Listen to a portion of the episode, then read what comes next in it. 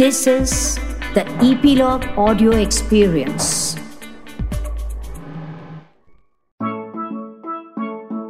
बात पिछले साल की है, होली के टाइम की।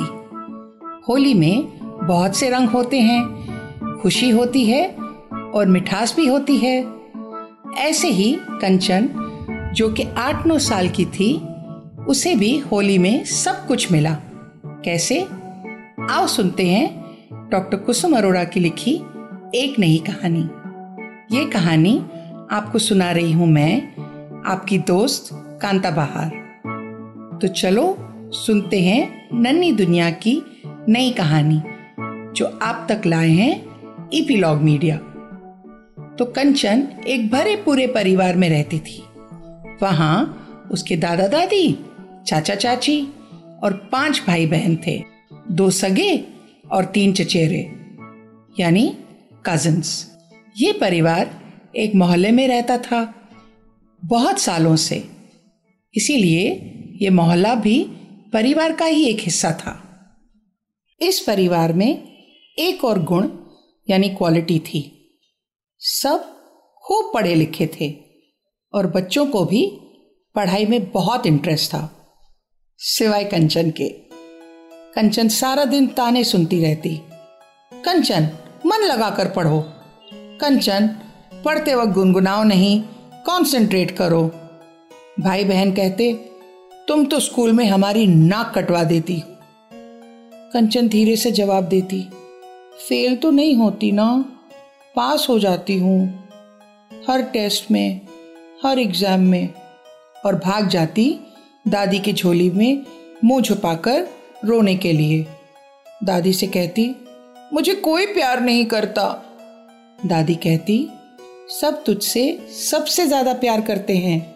और कंचन को गाना सुनाने लगती, जो उसे अच्छा लगता। और दोनों, दादी पोती, गाने में मस्त हो जाती। पापा कहते, कंचन बेटे, स्कूल में आगे बैठा करो। तुम पीछे बैठती हो, इसीलिए देर से समझती हो। कंचन टीचर की नज़रों से दूर ही रहना चाहती। अब तो टीचर भी उससे आखिर में मतलब लास्ट में कॉपी या पेपर मांगती। जानती जो थी कि कंचन को काम करने में टाइम लगता है। पर ऐसा म्यूज़िक के क्लास में बिल्कुल नहीं था। वहाँ कंचन सबसे आगे रहती। होली के बाद एग्ज़ाम्स थे। इसीलिए कंचन के स्कूल के डिस्ट्रिक्ट में सिंगिंग कंपटीशन था। उसमें उसके स्कूल का बेस्ट सिंगर ओम भाग ले रहा था। वो नाइन्थ क्लास में पढ़ता था और ये कंपटीशन भी कंचन के ही स्कूल में था। सब बहुत खुश थे क्योंकि अब कंपटीशन देखने को मिलेगा उनको। पर एक प्रॉब्लम हो गई। स्कूल के टीचर से एक गलती हो गई।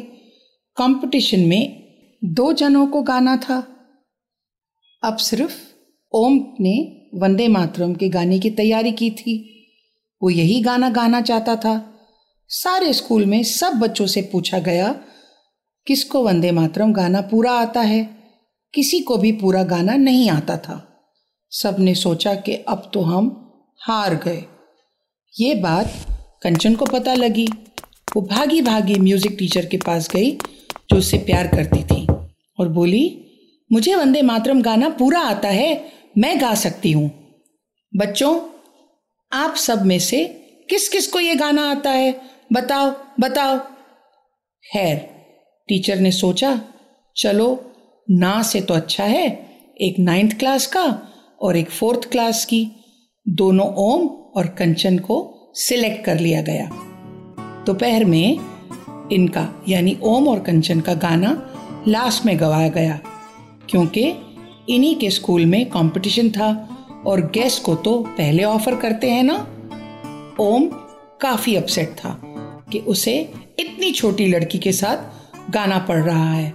और कंचन बहुत खुश थी, क्योंकि उसे यही तो अच्छा लगता था। आखिर उनकी बारी आई और दोनों ने मिलकर वंदे मातरम गाया। बच्चों, क्या आप जानते हैं कि वंदे मातरम हमारा राष्ट्रीय गीत है। और इसे बंकिम चंद्र चैटर्जी ने 1875 में लिखा था। ओम और कंचन को उनके गाने के बाद सबने स्टैंडिंग ओवेशन दिया। स्टैंडिंग ओवेशन जानते हो क्या है? यानी सबने खड़े होकर ताली बजाई और उन्हें प्रेज किया। ओम और कंचन के स्कूल को ट्रॉफी भी मिली। वहाँ पर एक जज ने तो कंचन को गोद में ही उठा लिया, क्योंकि कंचन ने इतना अच्छा जो गाया था। सब बहुत खुश थे और ओम ने तो कंचन को दो चॉकलेट्स भी दी। कंचन अब अपने भाई बहनों को कह रही थी, अब तो तुम्हारी नाक ऊँची है ना?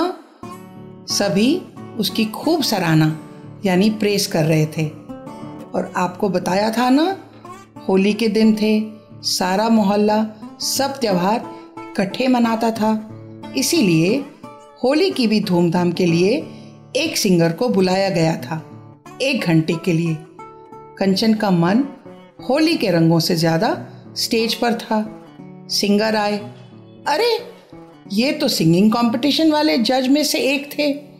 कंचन खुशी से कूद रही थी, सोच रही थी, इन्हें ज़रूर मिलेगी, क्योंकि इन्होंने कंचन को गोद में उठा लिया था। तभी सिंगर की नज़र कंचन पर पड़ी। और वो बोले, अरे, यहाँ तो पहले से ही एक सुंदर गायिका मौजूद है। मुझे क्यों बुलाया? और कंचन को इशारा कर बुलाया और बोले, आ जाओ कंचन, तुम्हारी जगह स्टेज पर है। फिर उन्होंने सारे गाने कंचन के साथ गाए। पूरे मोहल्ले को पता लग गया कंचन के टैलेंट का। शर्मीली कंचन मुस्कुरा मुस्कुरा कर गा रही थी। और जब वो सिंगर चले गए तो कंचन ने और भी बच्चों को स्टेज पर बुलाया और शर्मीली कंचन कॉन्फिडेंट हो गई। और अब मस्ती में माइक हाथ में लिए, गाने लगी। बम बम बोले, मस्ती में डोले। बम बम बोले, मस्ती में तू डोल रे। सभी को ये गाना बहुत अच्छा लगता है ना?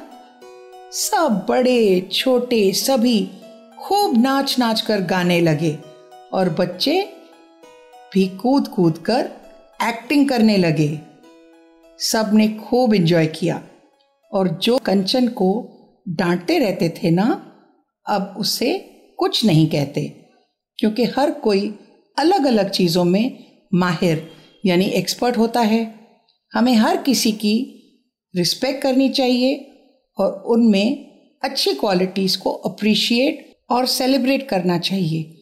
खुशी खुशी कहते हैं ना हैप्पी होली हैप्पी होली तो हम सबको कोशिश करनी चाहिए हमेशा हैप्पी रहने की और सबको हैप्पी रखने की भी। और ध्यान रखें कि होली खेलते समय आपकी वजह से किसी को चोट या तकलीफ़ नहीं होनी चाहिए।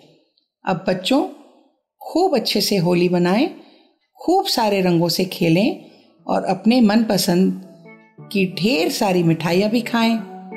नन्ही दुनिया में कहानी सुनने के लिए धन्यवाद। प्लीज़ अपने कमेंट्स हमसे ज़रूर शेयर करें, हमें इंतज़ार रहेगा। यदि आप एप्पल पॉडकास्ट यूज़ करते हैं तो हमें रेट करना ना भूलें और आप ईपी लॉग मीडिया की वेबसाइट पर भी नन्ही दुनिया सब्सक्राइब कर सकते हैं या अपने मनपसंद किसी भी पॉडकास्ट प्लेटफॉर्म पर, जैसे स्पॉटिफाई गाना जियो सावन एप्पल पॉडकास्ट वगैरह, अपनी सब्सक्रिप्शन कंटिन्यू रखिएगा ताकि आपको नोटिफिकेशंस मिलती रहें। मैं कांता बहार, आपसे फिर मिलूँगी एक नई कहानी के संग, आपकी अपनी नन्ही दुनिया में। तब तक हैप्पी होली